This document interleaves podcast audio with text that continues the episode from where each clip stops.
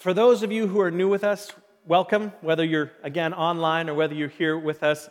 Uh, we're going to start a brand new four-episode teaching series, and it's something that we do. Uh, we'll kind of take a book of the Bible, or we'll take uh, a chapter of the Bible, or take a theme or a character for a couple weeks, and we're going to talk about that week after week. And so right now, we're starting a four-episode uh, message series that's all about the word pray.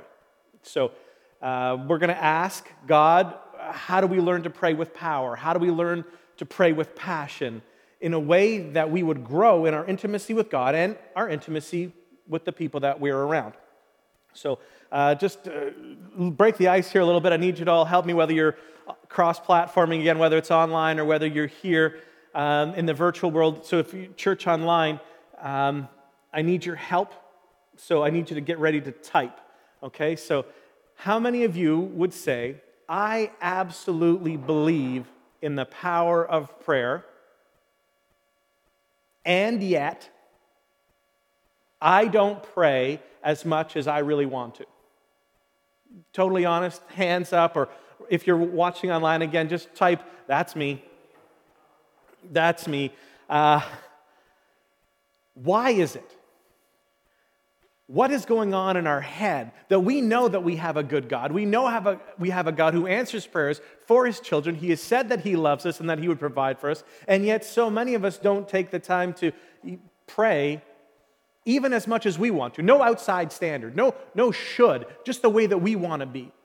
And I think there's probably several reasons why. One of them, I think, is a lot of people, honestly, they just don't know how to pray. And so we lack confidence in knowing. You say, oh, well, am I doing it right? And then what if somebody else hears me and I'm not doing it right? And some of you, some of you, obviously, actually get bored while you're praying. And I hate to admit that the reason that comes to my mind so quickly is because, you know, in public, I'm admitting this. As a pastor, I have been known to fall asleep when I have been praying, sometimes even with other people. Have you ever done that before? Well, God bless you. Thank you that you're here. How insulting is that? You say, God, please help me. Oh, I'm sleeping. I hope he answered that prayer because I'm gone. Uh, how bad is that? The other thing that, you know, somebody else does, and of course it's me too, they get distracted. So you say, okay, I know that, God, please help me to focus right now. To focus. Oh, is that a bird? I wonder what the furnace is running at right now. And distracted. Does that ever happen to you? That one happens to me a bunch. Thank you for that hand right down there. I got good intentions, right? I can dive in. I want to pray. Dear God, I'm praying for a miracle. I want a miracle to happen. Miracle, miracle whip, miracle whip on a sandwich. I want a tur- turkey sandwich straight after Thanksgiving. That's what's on my mind, and it just sort of connects. How can I lose focus in one sentence? It's just the way that we can be sometimes. Sometimes you can also, you can get t- intimidated. Uh, someone else around you seems to pray what we would say is really well, like they're praying good. How many of you have ever had that time when you're in a room and you're praying with a group of people and it seems that the prophet Ezekiel's little brother is there with you as well, and he's quoting scripture, dear God, in the name of Jesus, I thank you that you have moved and you have said in Deuteronomy twenty-eight that we are blessed going in and we are blessed coming out. We are, we're the head, not the tail. No matter what you say, God, we're going to proceed forward, and they're calling down angels and they're binding demons, and it's all kinds of stuff going all around you, and you're kind of cracking your eye open. You want to see, are they reading from notes? Do they have a script for this thing? How is it that they're doing such a good job? And their good job, you say, well, if I was God, I'd answer their prayer just because they prayed so well. And you don't want to be competitive in prayer. You shouldn't be competitive in prayer. Sometimes I've done that too. Uh, okay, well, that sounded pretty good, so I gotta, I gotta kind of kick in my level now. I gotta have the next step. And yeah, I was a Bible college student, right? So I gotta get my Bible college-y stuff in there. So, okay, let's try it out. God, okay, in your word, you say that you are Jehovah Nissan, and God, you're so good. God, you're good to the last drop. And thank you, God, because you're like a, a good neighbor, and You'll, you'll always be there. I love your I love your word, Lord. Your, your word is so good. It melts in my mouth and not in my hands. And I thank you, God, for the for your blood, because your blood is thicker than water. And I'm trying trying to stay on. Got to get this rhythm going, right? And you want that to be an exciting kind of thing and competition. you can feel inadequate. You go, no, no, no, I got prayer game, right? I, I can pray just like you. And I can say all those things because they're all me. That was me, misdirected in what it means to be in partnership working with the Holy Spirit. That I've got to do my part. I've got to one-up it because God needs that somehow from me. So I don't know if you have any of those frustrations, if that's ever the way that you go about prayer, and the, or you just lost all your respect for me in the last three minutes. I don't know. Those things are real. I did all of those things. What I want to do over the next four weeks, though, is I want to try and help you uh, connect with God and uh, m- ask Him to teach us to move when, when, when we're in prayer, that we would move with prayer and passion. And I believe that uh, there are two big mistakes that come up frequently that we have to deal with. The first one um, is that we, yeah, our prayers, they're often too small. And our prayers are often too general. Sometimes I think that God, um, and I'm personifying Him, and I'm not saying this is what does happen, but He honestly sits back a little bit frustrated at the lack of faith that we show by what we're praying for. So uh, I think a lot of people pray for this. Don't, you know, if this is you, don't get all bad. But God, thank you for this day. God, help me to have a good day. I pray that you would bless me, that you would bless so-and-so. Sometimes I'm thinking, like, isn't God going, have you, have you looked where you live? The, the, the country that you're actually a part of? You're already blessed. You know, I'm happy to do it, right? But look around. Or, God, I pray that you would just be with us today. I, I told you, I'd never leave you and I'd never forsake you. I, you're praying for something that I already gave you. Again, you're praying for it. God, oh, please, give us traveling mercies as we go today. And God's like, okay, easy, but trust me with something bigger. Trust me with something that's going to matter. Trust me what's gonna, with, with something that's going to transform your life. And, and, and if I answer that prayer, that it's going to display my glory, and people are going to know who I am when I answer that prayer. Why is it that we're always kind of undercutting the power of a God who said, you can do all things. All things are possible. And I wonder if that lack of specificity and the breadth uh, of possibility ever kind of insults God. He goes like, step two, please. Like, let's let's go. I wish you just have the faith to ask me. And so many of us, we're, we're, we pray very small and kind of general prayers because that's what we're used to. That's just the way we think. And I'm going to encourage you this next couple of weeks to pray big, specific prayers. Because general pr- prayers do not move God to specific actions. So I got to say that again because I'm not sure if you catch the power of what that is.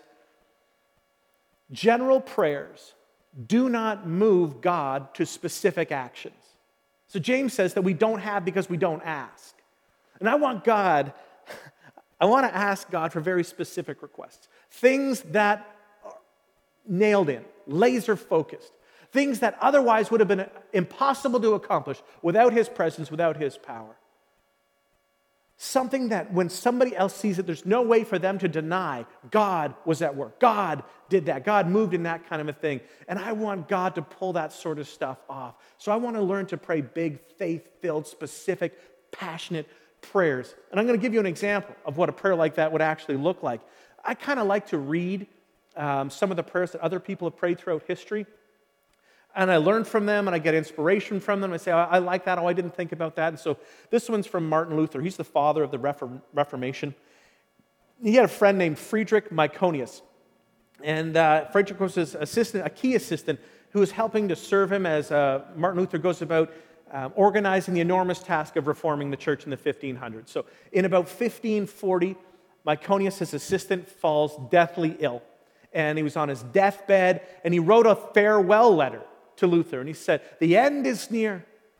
I love you. It is full of this dramatic stuff, right? And Luther, he wouldn't stand for it. That's the way it's written. He wouldn't stand for it. And instead of praying a safe little prayer, this is the prayer that he wrote. May the Lord be with you and comfort you. No, nothing like that. It's a massive, faith-filled, specific prayer. He writes back to his friend on his deathbed in the hospital. I command you in the name of God to live, because I still have need of you in reforming the church. The Lord will never let me hear that you are dead, but will permit you to survive me. For this I am praying, because I seek only to glorify the name of God. Boom!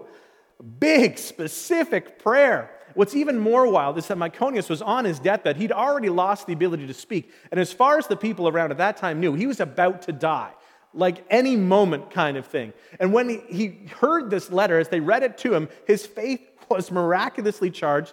The guy was supernaturally healed. He lived six more years. And guess when he died? Two months after Luther died. That's how specific the response was to a specific and faith-filled prayer by a man who had faith to believe that all things are possible with God. He didn't make it happen. God made it happen. But his prayer asked for God to glorify himself. So over the next four weeks, we're going to look at a couple of different texts from the Apostle Paul. Paul used to be Saul, right? Paul was a guy who went around, and uh, Saul was a guy who went around and persecuted Christians, killed them, put them in prison, that kind of stuff. He had met grace of Jesus, and he's transformed so that he would now go around to these uh, towns and start churches, get them going, and then go and start another church somewhere else. And he'd write letters to them. He'd stay in contact with them. And so a large portion of the first century ancient documents that we use in the New Testament are actually letters that Paul wrote. So we're going to be looking at what's known as the Pauline Epistles. And that's just biblical studies fancy talk for Paul's letters. When Paul would pray in his epistles, his letters to the churches, he prayed in a somewhat formulaic way. He'd pray the same way over and over again. And so you can see it in different books at different times. You'll see him say, I pray that, you know, blank, so that, and then he gives this reason why he's praying. I pray this so that this would happen. And that's what we're going to study together. Study and then pray those same things and grow to be inspired by God to pray on purpose, to be connected in these ways. God, for this reason, I pray that you do this so that this would happen in the world. The first prayer we're going to look at is found in Ephesians chapter three. Paul wrote this around the year sixty A D uh, from a Roman prison to the churches in Ephesus, so more than one church. And he started the prayer like this. So it's in Ephesians chapter three. We're going to start at verse fourteen. For this reason, I kneel before the Father, from whom every family in heaven and on earth derives its name. For this reason I kneel. And when you pray, it's important to know that you can pray in any posture that you feel comfortable praying. Sometimes you can choose to pray in an uncomfortable posture to help yourself as well. You can pray standing, you can pray sitting, you can pray laying down, you can pray when you're jogging, you can pray when you drive. However, special note, if you're going to pray when you drive, I'm going to ask that you follow the direction of Jesus when he was uh, praying in the garden. Watch and pray, right? Don't close your eyes if you're going to pray and drive. You can pray kneeling. Uh, for a Jewish man, the most normal way to pray in Paul's era was to pray standing up with palms lifted up towards heaven. This is the way they would pray. In this particular case, Paul decides, and he makes special notice that he's going to kneel in prayer. So I'd encourage you, as you pray, vary the posture that you pray in. And sometimes it has to do with your intent and uh, the, the heart or the need of the prayer or what else is going on around you, something that connects you as well. Sometimes I kneel on this platform, you know, when you're not here. Uh, and I pray here, and I, I bring a cushion because this floor is hard. Um, I, I also pray like that sometimes when I really need to focus, when I'm petitioning God, and, and, and I need my other distractions to stop. Choose a posture that can help you in that way, and it can help you enter a new zone of focus connection. So you might try kneeling this week as you pray. Verse sixteen, he says, I pray that out of God's glorious riches. So stop again there for a moment. Out of his glorious riches. When Paul is praying, he is recognizing that his heavenly Father has every spiritual blessing in the heavenly realms available to his children. I'm praying to a gloriously provisioned God. And so earlier in Ephesians, he wrote, uh, I thank my God and the Father of our Lord Jesus Christ, who has blessed us with every spiritual blessing in the heavenly realms. He's saying God has already made available to us every possible spiritual blessing. All of them available in the heavenly realms. This is the God to whom I pray. Paul said in another place in Philippians chapter four, he said, my, uh, Philippians, yeah, four, my God will meet all of his need, all of your needs according to his riches. We serve an infinitely spiritually rich Heavenly Father, and yet we uh, behave so frequently as spiritually impoverished children. We serve a God who has every spiritual blessing available to us in the heavenly realms. He desires to give us those blessings, and we're often praying small general prayers, and we're not asking for them. We're just okay today. But we start to pray specific, faith-filled prayers, and God delights in blessing His children with every spiritual blessing from the heavenly realms. So verse sixteen, uh, I, I pray that out of His glorious riches, He may strengthen you with power, with power, that He may strengthen you with power through His Spirit and in your inner being. So why did he pray that? The reason is verse seventeen. There it is. So that Christ may dwell in your hearts through faith. This is the first time we're going to see this pattern. I pray so that. He says, I pray that God may strengthen you with power. Who needs some power from God this week? Going back to school, planning ahead for that. The Greek word here translated as power is dunamis, and it's the same word that we use to get our word dynamite. Uh, and it means the explosive, the miraculous power of God. It's not like human power. It's the power of God. I pray that He may strengthen you with dunamis, with supernatural power. It's available to you. And I, and I tell you, like, there, there's these moments when it just connects. You go, I desperately need the power of God in my preaching. But I need the power of God in my parenting, too. I need the power of God to help overcome the temptations that continue. And they continue and they drain year after year. I need the power to stand against spiritual opposition. I need more than I have in the physical realm. I need God's power. This is a season I think we could all appreciate that extra power. That power, that dunamis, is available to all of us, and yet so many of us are not tapping into what is available. We didn't ask. We didn't connect with God in that way. So imagine this. Imagine you buy a house, and not everything works in it. Imagine hard, right? Like some of you, you can fix it. Some of us, well, we're in another problem. But you're all in on the house, and so you don't really have money to go and pay for things to be uh, fixed, so they just stay broken. So you go to sell the house several years later, and the realtor comes in and she says, is there anything broken in the house that we need to disclose? And you say, well, grab a pen and let's start making a list, right? So uh, she says, let's go to the living room. You go to the living room, and you're looking in there. Anything in here not working?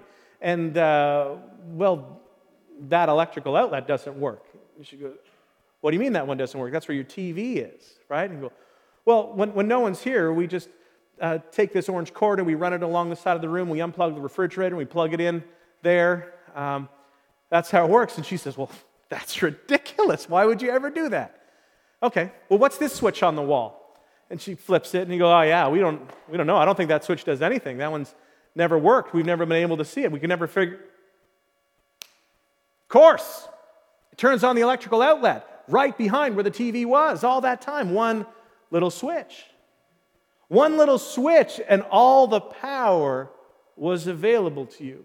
And you never tapped into the power. You tried to make do. You tried to find a workaround, right?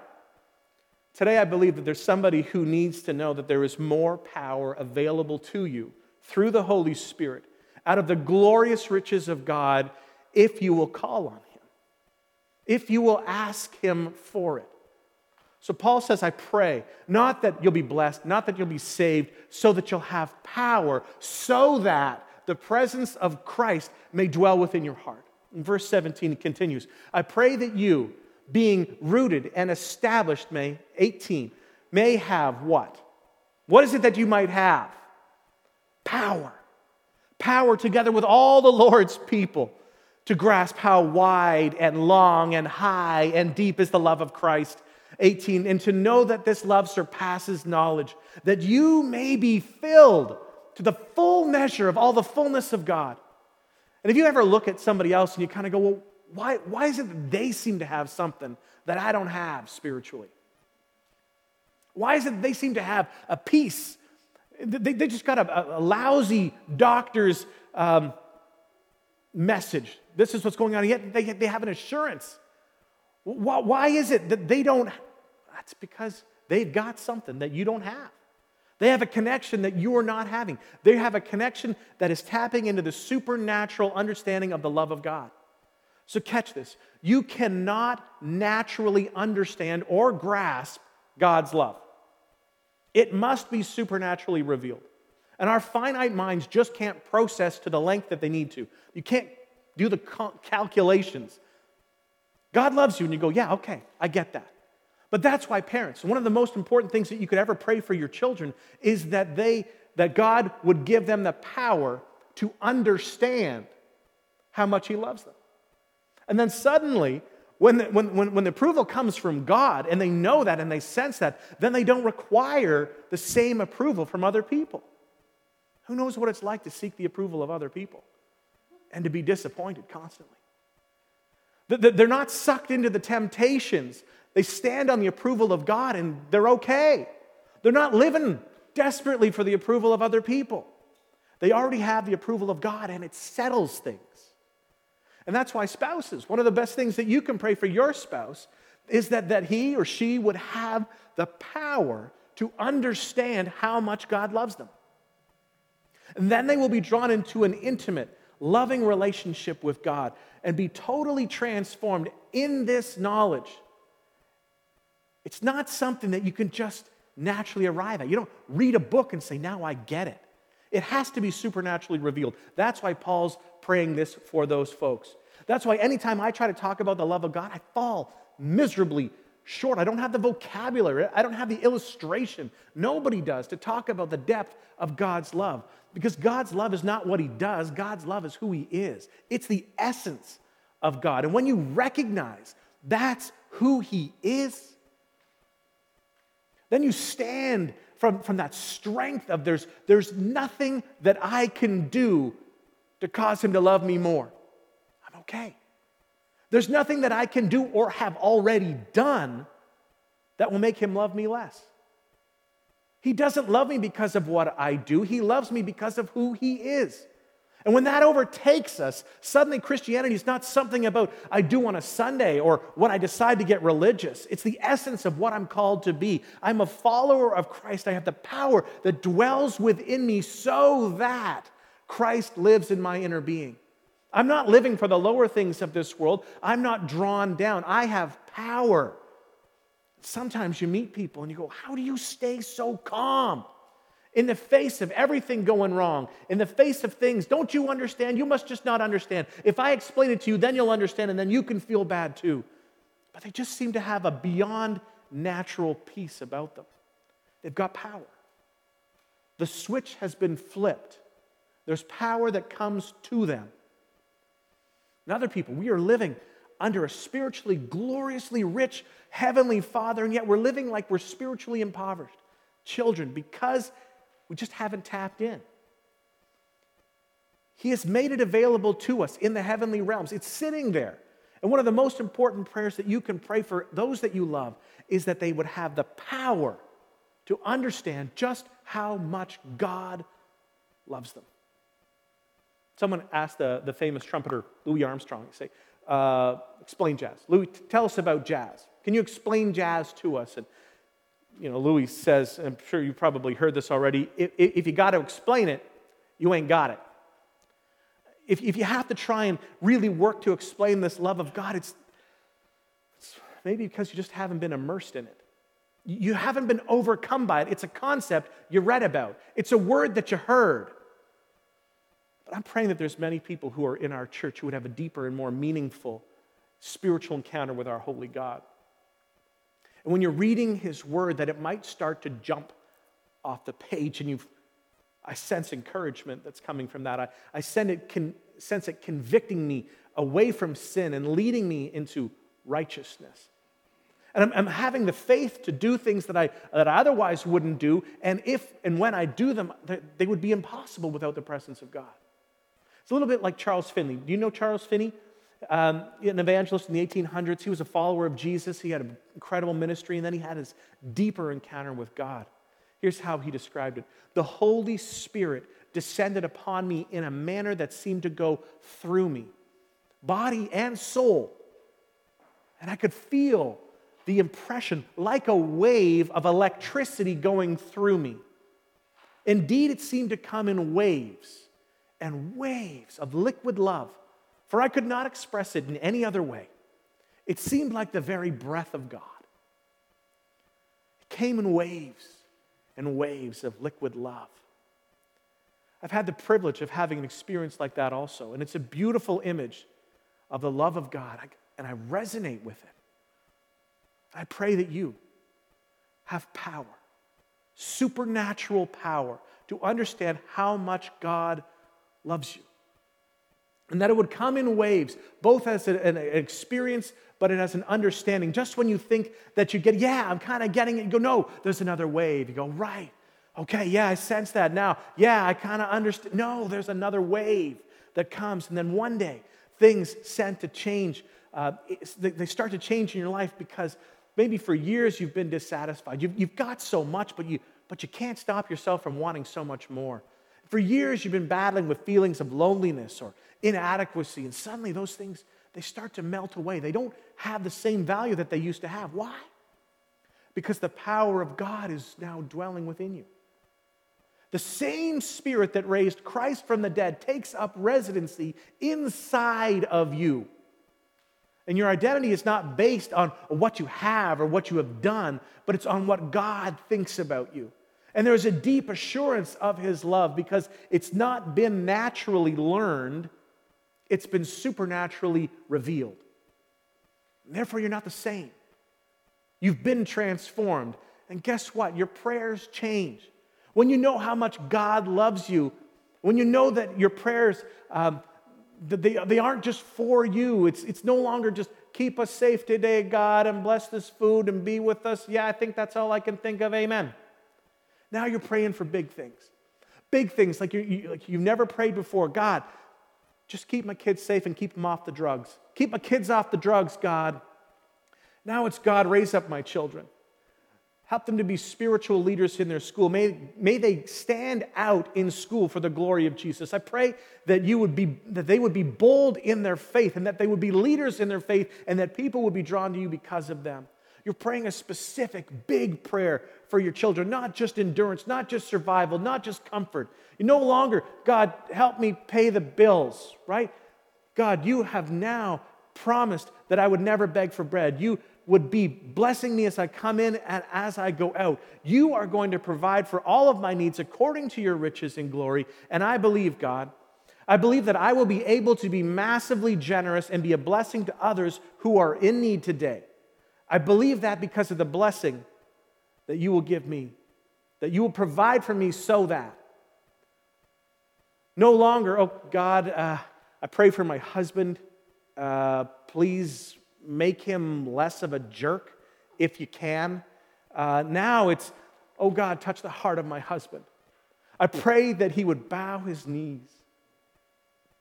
in full surrender of your Son, Jesus, and he would stand up a fully devoted follower of Jesus, a man after God's own heart, that our family would be different because he leads us to the things of God and he is close to Jesus, hearing from his word and not keeping it to himself. The, the generations might be different because my husband will fully belong to you. You pray big prayers. You pray specific prayers. You believe in a God who says, all things are possible with me. And when you work in partnership, it keeps focusing back on what God will do through the world because of that, not just for you. And then your faith grows because you have the power of the risen Christ within you. Let me show you how Paul wraps this section up. So we, uh, that you might be full of the full measure of all God, of all God has for you. Then we get to verse twenty. It's almost like an anthem. Now to Christ, now to Him who is able to do immeasurably more than all we could ask or even imagine, according to His power that is at work within you. Within you, that's where His power is at work. You're not your own. When you're, when you're weak, His power is made perfect in you. And I know that some of you are feeling weak. What a great time. But He can do immeasurably more, according to His power that is work within Him. Verse twenty-one, to Him be glory. That's the focus. Um, in the church and through Christ Jesus throughout all generations forever. Amen. This isn't God, help us get through the day. God, help us with this week. This is, may generations be different because of your work in and through me. Why? Because you can do exceeding, abundantly, more, immeasurably more than we can ask or think or even imagine. So even as I pray it, you've got a bigger plan. Who's got that kind of faith? Someone who's got the power of God dwelling within them, igniting them. And I believe that our church can and will be filled with people who've been touched by the power of God and have the faith to believe big things and for God to do the impossible. And when he does, we're going to tell everybody. It's only because God showed up and he showed off that that happened. And may he get the glory for generations to come.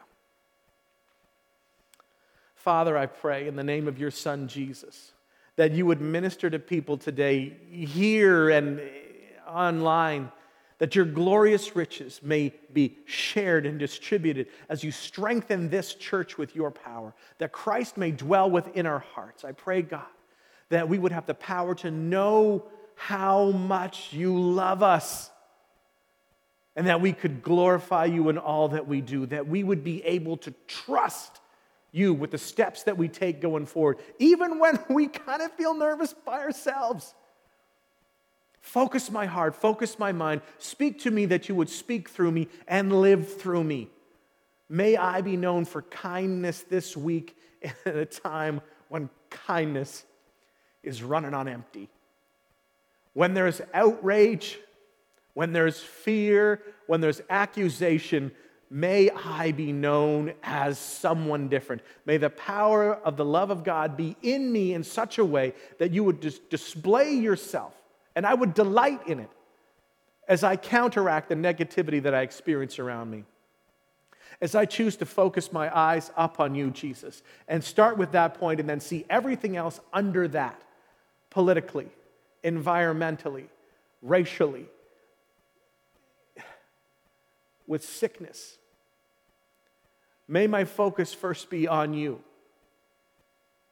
What would you call me to do? How can I be an agent of kindness? How can I be about something good? What do I need to keep my mouth shut for? What can I spread this week that would point people back to you? That would show my eyes up life. It's not about me. It's not about what I'd prefer. My God is at work inside me. He transformed me, and I have instinct and I have inclination of my own, but I will subjugate myself to the will of the Spirit of God at work in me, and I will allow myself to be transformed into His likeness. I will stop fighting it, and I will allow Him to speak and live through me. And then, Holy Spirit, I pray that you would work and that you would bring your presence, the fruit of your Spirit, where we go. Love, peace, patience, kindness, gentleness, goodness, self-control, long-suffering. God, these are things that our world desperately needs. May you cause them to be fanned into flame to make that greater intensity shine from us. We long to be used in a way that would transform our world and point back to you.